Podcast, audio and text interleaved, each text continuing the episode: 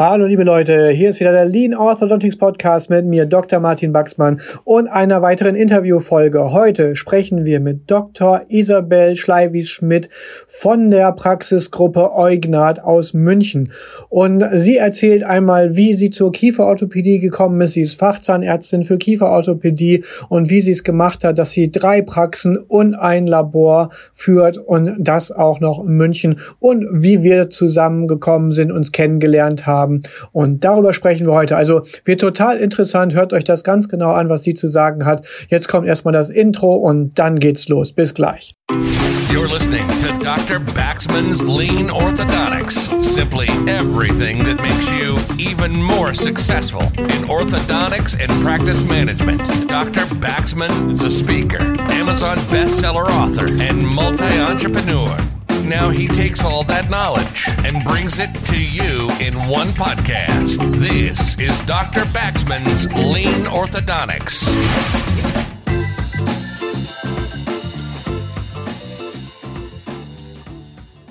So, hallo liebe Leute, heute wieder eine Interviewfolge und ich freue mich total über meinen Gast heute. Das ist die Frau Dr. Isabel Schleiwis-Schmidt von Eugnat. Und ich möchte heute einmal wieder darüber sprechen, wie läuft denn so der Alltag ab in der kieferorthopädischen Praxis? Und vor allem ist es so, dass die Isabel auch mehrere Standorte hat, so wie wir auch. Das finde ich natürlich super spannend und das kann für euch auch nochmal interessant sein, wie dort Dinge organisiert werden und wie das da einfach alles alles so läuft. Hallo, liebe Isabel, schön, dass du dabei Hallo. bist. Hallo. Guten Morgen, Martin. Grüß dich.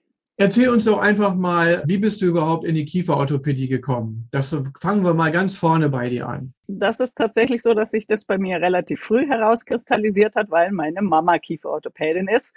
Und wir hatten damals tatsächlich eine Verbindung zwischen Wohnung und Praxis. Das waren zwei nebeneinander liegende Wohneinheiten mit einem Durchbruch. Und ich bin tatsächlich schon als Kind immer mal rübergeschlichen und habe da Mäuschen gespielt und ähm, durfte natürlich nicht stören, aber ich habe mir meiner Mama beim Arbeiten zugeschaut und es hat mir einfach wirklich gefallen und von daher habe ich tatsächlich Kieferorthopädie von der Pike auf, von klein auf kennengelernt und ähm, ich muss ehrlich sagen, ich hatte nie Zweifel, ob das für mich der richtige Beruf sei. Ich habe mal ganz kurz überlegt, ähm, allgemein im medizinischen Bereich, ob es vielleicht auch ja allgemeinmedizinisch für mich noch eine Alternative gäbe, aber bin dann ganz schnell wieder zurück zur Kieferorthopädie.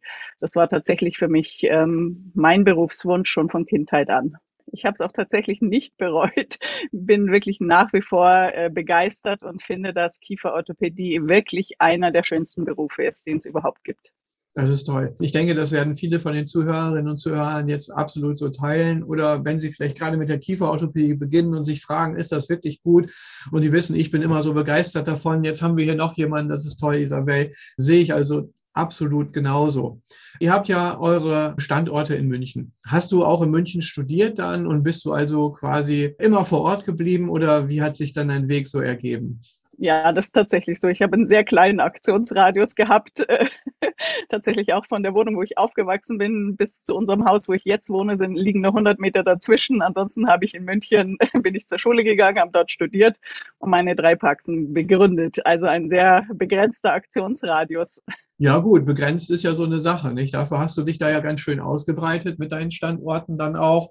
Also sagen wir mal so, heimatverbunden, absolut im Spitzenwert sozusagen. Aber du bist ja auch sonst ein bisschen rumgekommen. Da kommen wir später sicherlich nochmal drauf zurück. Oder hast auch halt einfach mal bei anderen einfach geschaut, wie die das so machen. Und das ist ja auch eine wichtige Eigenschaft in dem Bereich. Also du hast jetzt drei Praxen in München. Wie ist denn das so entstanden? Wie bist du da hingekommen? Hast du von vornherein gesagt, okay, München gehört mir, das ist meine Stadt hat und das soll man auch an jeder Ecke jetzt sehen? Oder ist das irgendwie einfach aus der Arbeit herausgekommen? Wie, wie ist, hat sich das bei dir entwickelt? Na gut, ich hatte nicht von vornherein geplant, drei äh, Praxen zu gründen, beziehungsweise eigentlich habe ich vier Praxen gegründet, weil ich eine verkauft habe und noch einen Laborstandort dazu. Wenn man den dann noch mitzählen würde, dann wären wir bei fünf. Ähm, das war natürlich nicht von Anfang an so geplant, sondern das hat sich entwickelt. Ich habe ganz normal nach meiner Facharztausbildung dann ein, nach einem Standort gesucht und bin da in einen südlichen Vorort von München gegangen und habe von 1996 bis 2015 diesen Standort betrieben. Den habe ich aber dann tatsächlich verkauft und ich würde jetzt im Nachhinein sagen, dass die Standortwahl vielleicht nicht so glücklich gewählt war. Also im Nachhinein würde ich jetzt lieber äh, in ein Ärztehaus gehen, an einen frequentierten Platz mit einem direkten U-Bahn-Anschluss, zusätzlich vielleicht noch ein zweites Verkehrsmittel wie Straßenbahn, Bus. Und so habe ich dann zum Beispiel auch meinen letzten Standort gewählt. Ähm, und das war jetzt dieser erste Standort nicht, was dann auch ähm, ein bisschen nachteilig ist. Das habe ich dann festgestellt, aber das war mir damals nicht so bewusst. Und dann habe ich 2007 einen weiteren Standort gegründet. Da kam gerade frisch dieses Gesetz raus mit der Legalisierung einer Zweitpraxis. Und das hat sich tatsächlich ein bisschen zufällig ergeben. Ich hatte ich auch gar nicht wirklich geplant, sondern ich war bei meiner Kinderärztin mit meinen Kindern und dann sagte sie, das ist hier der letzte Termin. Ich sage, wieso denn das? Ja, ich höre auf. Ja, wer kommt denn dann rein hier in diese Räume? Ja, noch niemand. Und es war, wie gesagt, ein äh, sehr guter Standort, direkt an der U-Bahn, mit einer Straßenbahnanbindung und wirklich nur ein paar hundert Meter von meinem Wohnhaus entfernt. Und ich dachte, na ja, warum nicht ich? Ähm, so hat sich das wirklich zufällig ergeben. Und dieses Gesetz war gerade ganz brandneu mit dieser Legalisierung der Zweitpraxis. Und äh, da war ich auch tatsächlich im Präzedenzfall in München. Das hat mit der Genehmigung sich tatsächlich ein bisschen länger hingezogen, weil es dann immer in der KZVB hieß, ja, das ist jetzt hier ein Präzedenzfall, da müssen wir besonders aufpassen. Ja, das ist ja schon mal mega. Auch, dass du da direkt so draufgesprungen bist und dass du gesagt hast, Mensch, das ist ein guter Standort und, und da gehe ich einfach mal hin und das kriegen wir schon hin und das läuft. Erzähl mal weiter. Also, das ja, das, genau. Das war jetzt die zweite Neugründung und dadurch, also ja, also eine Neugründung hat Vor- und Nachteile, muss ich sagen. Ich habe ja äh, drei Neugründungen gemacht, aber ich bin nach wie vor äh, schon von Neugründung auch begeistert. Ich habe aber auch eine Übernahme gemacht. Das war dann 2009.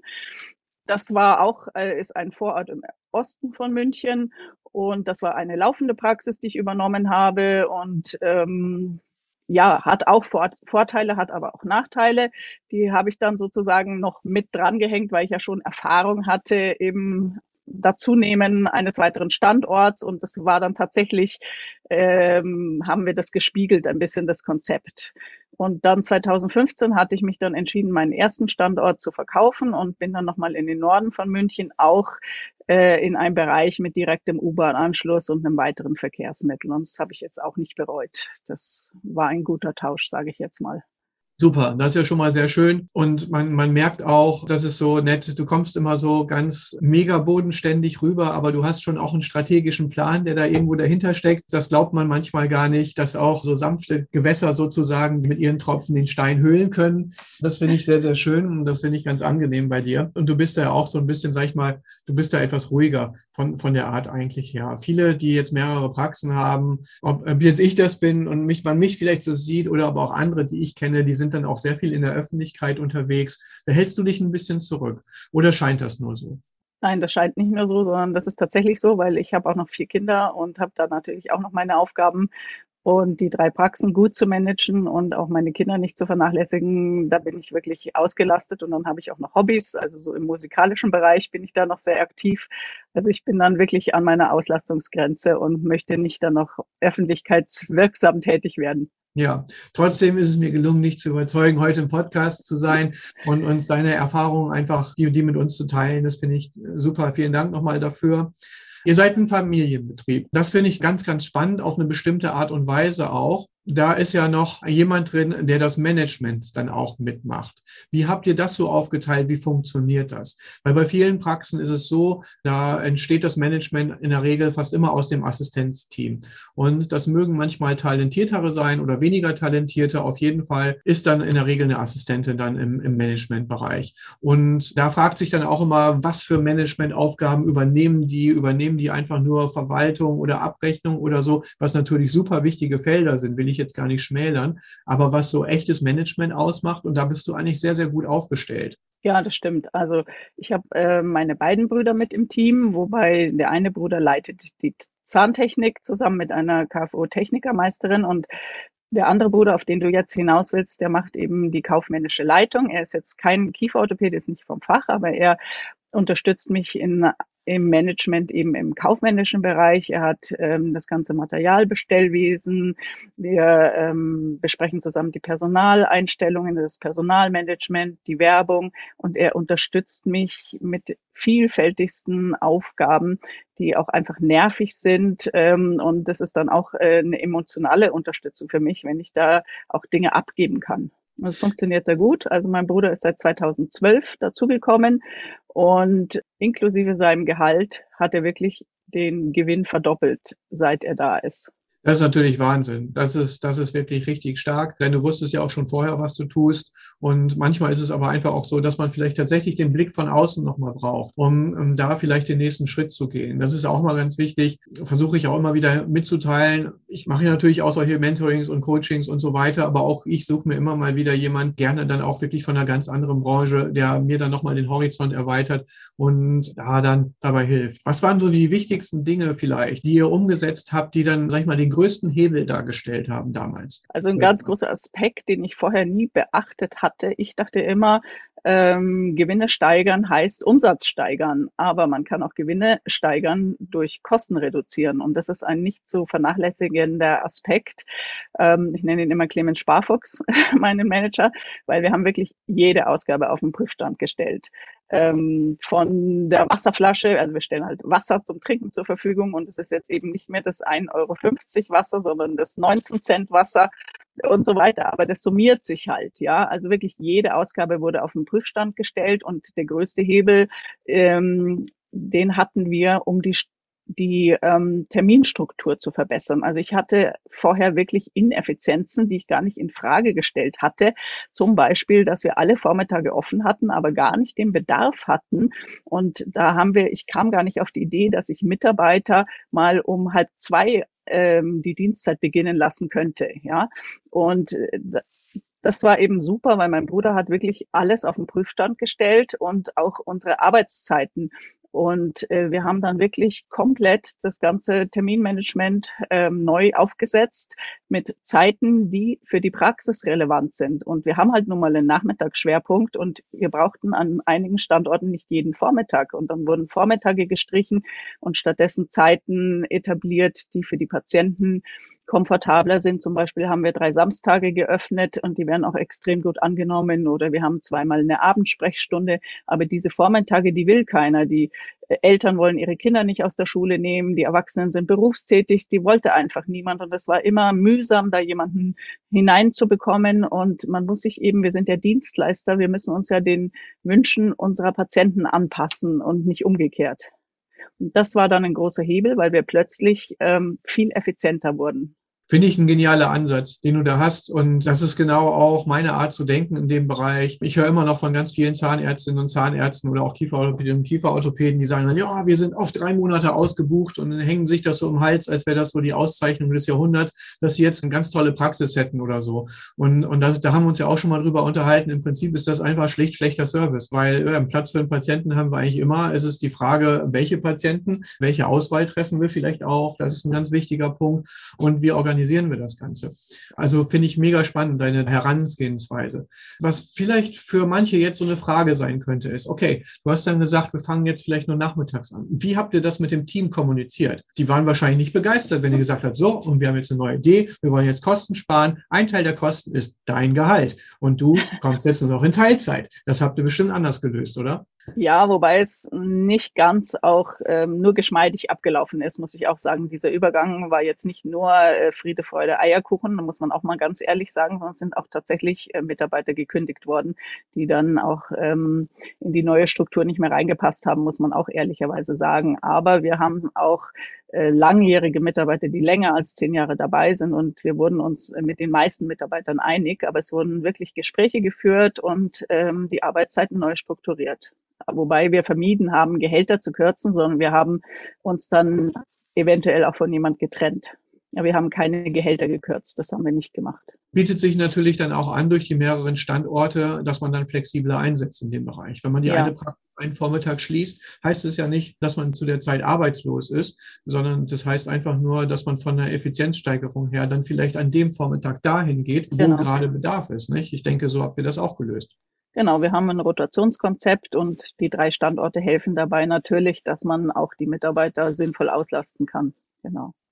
Jetzt muss ich natürlich noch auf ein Thema zu sprechen kommen. Ihr seid jetzt wirklich so eine erfolgreiche Praxis, äh, die wirklich super organisiert ist, schon in sich selbst super organisiert ist. Und irgendwann kam dann plötzlich die, die Nachricht zu mir, dass die Praxis Eugnat, dass die gerne einfach mal sich mit mir unterhalten möchte und auch vielleicht einfach mal bei uns in eine In-Office-Woche kommen möchte. Wie ist denn dazu gekommen?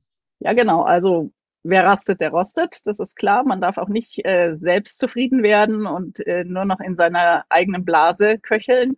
Es ist natürlich wichtig, dass man auch rumschaut und nicht aufhört, besser werden zu wollen. Und da muss ich sagen, die Power Week war wirklich ähm, extrem super. Die kann ich wirklich jedem empfehlen. Das ist natürlich schon auch ein Opfer. Ähm, ich habe ähm, drei Mitarbeiterinnen abgezogen, drei Vollzeitmitarbeiterinnen abgezogen, zwei Praxismanagerinnen und aus der Praxis und eine Verwaltungsmanagerin, mich und äh, mein Bruder Clemens, der eben das Management macht. Also fünf Leute für eine Woche abziehen, das ist schon auch ähm, eine Überlegung wert, sage ich jetzt mal. Kostet gewisse Opfer, aber es hat sich gelohnt, würde ich wirklich sagen, ja. Da habt ihr also einiges auf euch genommen. Und habt ihr also quasi wirklich so das Kernteam habt ihr rausgenommen für die ganze Woche. Da wird natürlich gleich jeder sagen, okay, das ist natürlich ein riskantes Unterfangen. Was war denn so deine Erwartung überhaupt an, an die In-Office-Woche? Und wo hat der Schuh gedrückt? Äh, was war so der Punkt? War das einfach nur Neugierde im ersten Schritt einmal oder einfach mal gucken, was passiert? Das kann ja auch sein. Also man muss ja nicht immer ein konkretes Ziel haben.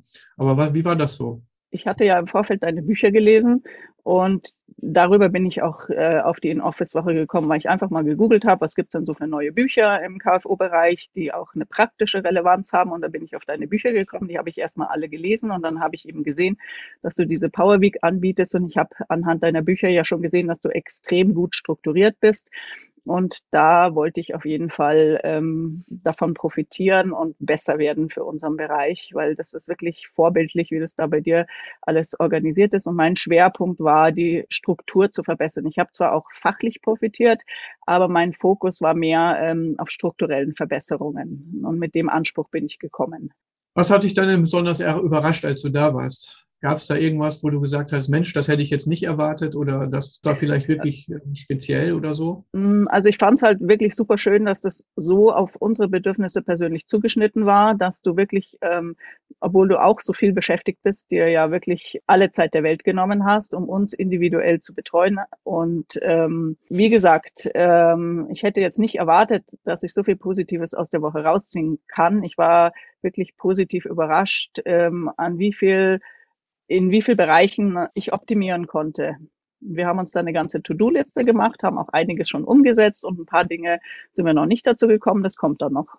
Das war auch tatsächlich für mich so besonders spannend in der Zusammenarbeit mit euch. Da muss ich nochmal auf den Clemens zurückkommen, weil der einfach auch so ein äh, während du bist der ruhigere Part, der so besonnen im Hintergrund ist und der, der Clemens, das ist auch einer, der ist so schnell entflammbar und, und so begeistert. Und, und irgendwie ich hatte ich am zwischendurch das Gefühl, so nach drei Tagen, da war er schon bis zum Platzen gefüllt. Er war schon direkt bei der Umsetzung immer dabei. Das habe ich auch so kaum erlebt. Und, und das zeichnet dann auch nochmal wieder so eine erfolgreiche Praxis wie euch einfach auf. Ihr, ihr nehmt die Sachen auf und es ist, kommen auch sofort super geniale Ideen, wie ihr das noch besser individualisieren könnt, sofort umsetzen könnt und wie mit zwei, drei anrufen und fünf Klicks am Computer oder so steht dann schon wieder eine, eine Neuerung dort. Das fand ich selber auch total spektakulär.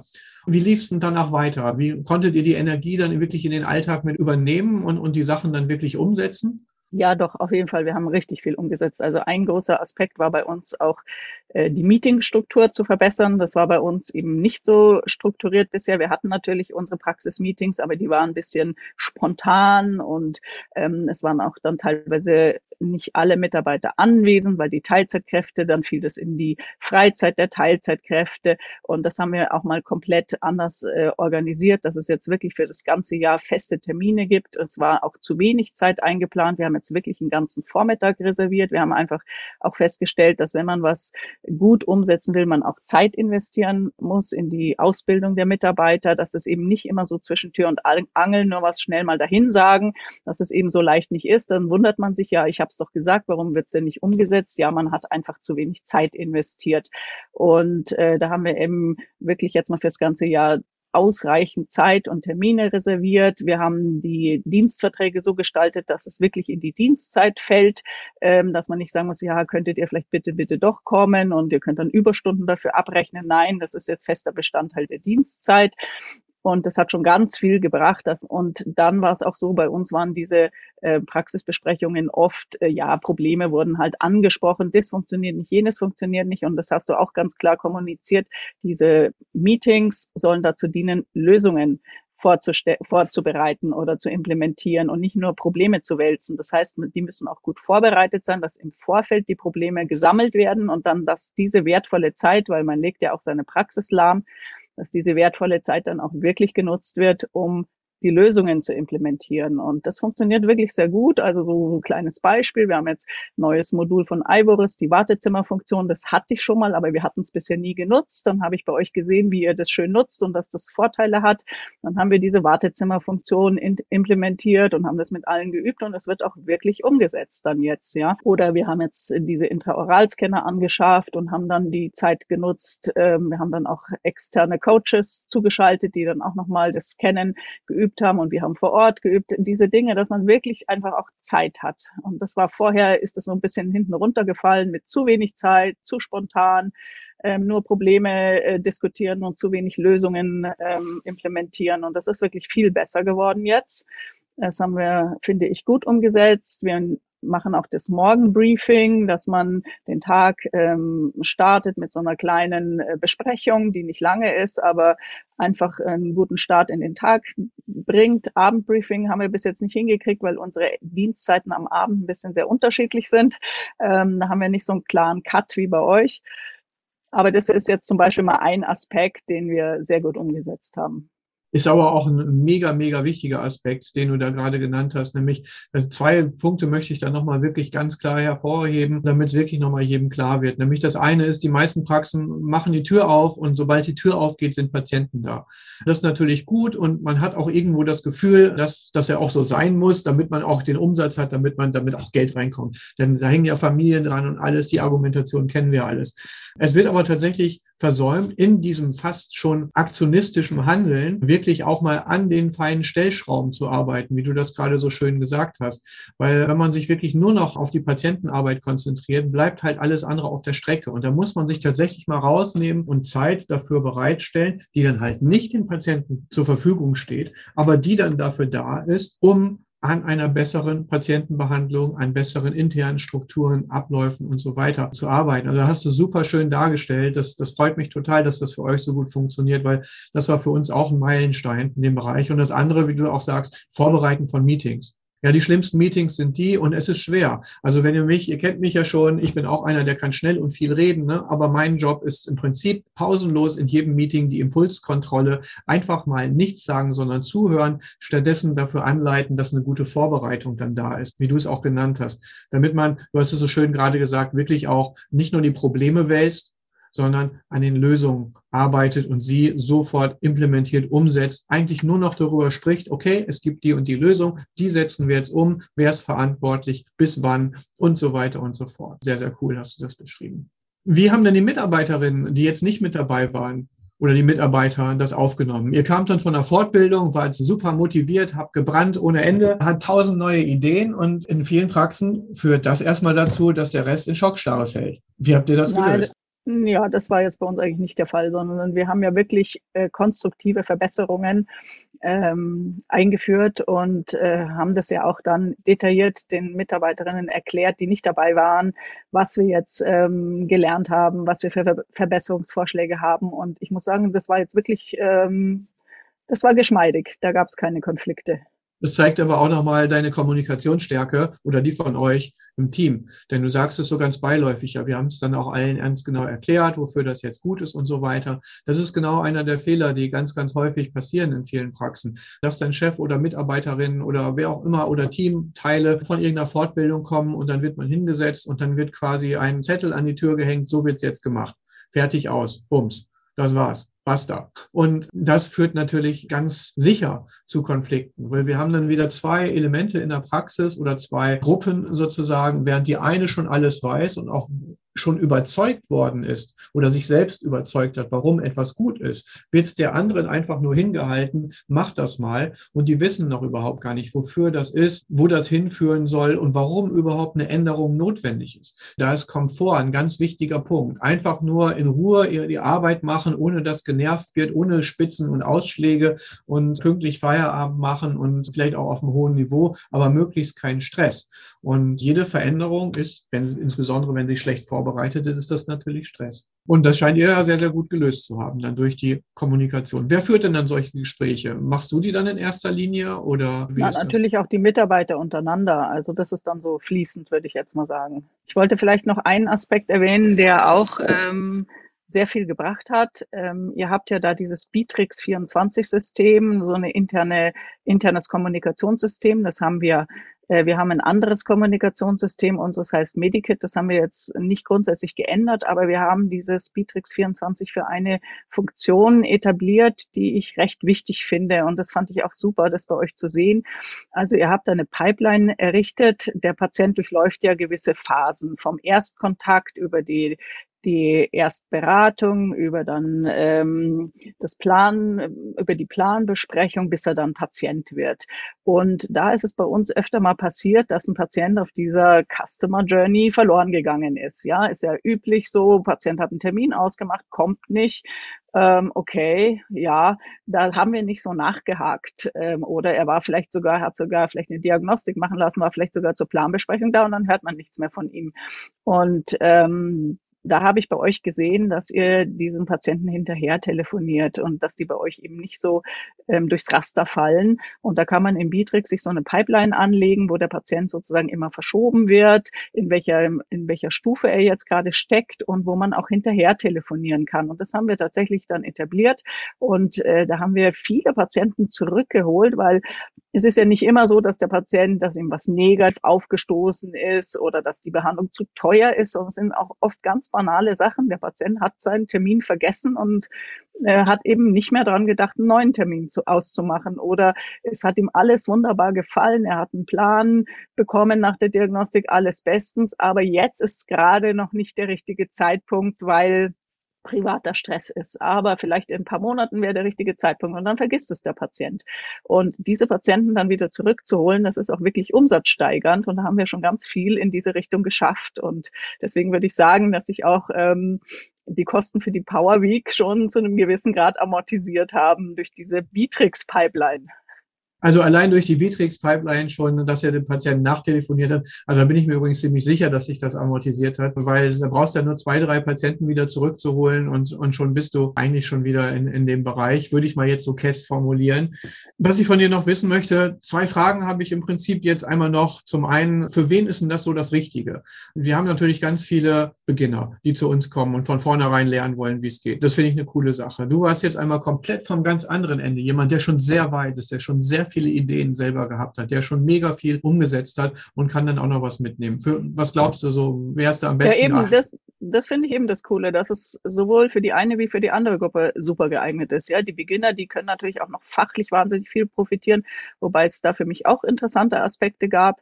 Ähm, aber wir hatten von vornherein den Fokus auf der Struktur und da haben wir eben enorm viel verbessern können. Deswegen sage ich, es ist wirklich für die ganze Bandbreite kann profitieren. Und auch wenn man schon ähm, länger erfahren ist, heißt es ja nicht, dass man nichts optimieren könnte. Nee, sehe ich auch so. Was sind deine nächsten Ziele für euch jetzt? Gibt es jetzt die nächsten Praxen oder was steht da so an? Oder ist jetzt seid ihr erstmal Nein, nein, also alle guten Dinge sind drei. Das in, in einem guten Fahrwasser zu fahren und immer auf dem neuesten Stand zu bleiben. Und wir sind jetzt immer noch ein bisschen beschäftigt mit unseren Intraoralscannern und mit der Digitalisierung. Da kann man dann noch äh, einiges draufsetzen. Im Moment haben wir jetzt noch keine 3D-Drucker, sondern wir haben jetzt erstmal mit den Intraoralscannern angefangen, aber da eröffnet sich ja jetzt auch noch eine ganz weite Spielwiese. Zum Beispiel dann vielleicht auch äh, mal Aligner selber herzustellen herzustellen in, einem, in einer Anzahl bis 20, könnte man das ja sehr gut. Da gibt's ja dann ähm, auch entsprechende Programme, die man dann ähm, selber handeln kann. Von dem Onyx Cef zum Beispiel äh, gibt es ja da Möglichkeiten. Das habe ich noch auf meiner To-Do-Liste. Und ähm, wir haben auch noch nicht alles implementiert, was wir ähm, an Input bei dir bekommen haben. Also da ist auch noch einiges auf unserer To-Do-Liste, was wir noch optimieren wollen. Zum Beispiel die AVL-Pakete wollen wir auch noch mal neuer, anders strukturieren. Da können bei uns die Patienten viel zu viel zerpflücken und ihr habt da bisschen auch eine klarere Struktur. Also da gibt's noch einiges auf der To-Do-Liste. Das ist sehr spannend. Also so wird die Kieferorthopädie immer weiter Spaß machen. Es gibt wahnsinnig viele Dinge, die man dort machen kann. Das sehe ich ganz genau. So ist bei uns auch so. Wir entwickeln uns auch ständig weiter und sind überall dabei. Ansonsten spannend, was ihr schon alles gemacht habt, was ihr umgesetzt habt, wo ihr so steht, finde ich super. Vielen Dank für dieses wirklich wahnsinnig informative, interessante und sicherlich ganz viele weiterbringende Interview, liebe Isabel. Hat mir mega viel Spaß gemacht, mit dir da einmal einen Einblick zu bekommen in, in dein deinen Weg und in deine Art zu denken. Also vielen Dank dafür schon mal einmal. Ja, danke auch, Martin. Wie gesagt, ich habe von dir unheimlich viel lernen dürfen. Vielen herzlichen Dank für alles, was du weitergibst. Mach weiter so und an alle Kollegen draußen. Ihr habt einen der schönsten Berufe, die es überhaupt gibt. Äh, lasst euch nicht den Spaß verderben durch ähm, vielleicht auch mal lästige Begleiterscheinungen, äh, Verwaltungsüberhang etc. Der Beruf ist einfach wirklich so schön. Äh, lasst euch nicht die Freude und den Spaß verderben. Liebe Dr. Isabel Schleiwis-Schmidt von Eugnat aus München, das war ein super Schlusswort. Vielen, vielen Dank dafür. Und du jetzt da am Hörer oder Kopfhörer oder im Auto oder wo du gerade bist, du weißt, was du jetzt zu tun hast, erzähl's weiter. Das ist ein cooler Podcast, da kann man was lernen, da kann man Motivation bekommen, da sieht man, wie andere arbeiten und kann jedes Mal irgendwelche Tipps und wenn es nur ein einziger ist, irgendwo mitnehmen. Und deshalb gehst du auch jetzt sofort los, schreibst einen netten Kommentar, eine Bewertung, gibst fünf Sterne und sorgst dafür, dass noch noch mehr davon profitieren können. Sag's nicht deinen direkten Nachbarn im Ort, die sollen nicht genauso gut werden wie du, aber allen anderen kannst du es natürlich weiter sagen. Und das war's von mir heute. Schönen Tag noch, bis bald wieder. Euer Dr. Martin Baxmann mit dem Lean Orthodontics Podcast. Bis bald. Been listening to Dr. Baxman's Lean Orthodontics. Simply everything that makes you even more successful in orthodontics and practice management. Lean Orthodontics has made many people successful, and if you apply it consistently, it will help you too. We hope you've gotten some useful and practical information from this podcast. Make sure to like, rate, and review, and tell a friend or two. In the meantime, you can reach out on the website at www.leanorthodontics.com. We'll see you next time on Dr. Baxman's Lean Orthodontics.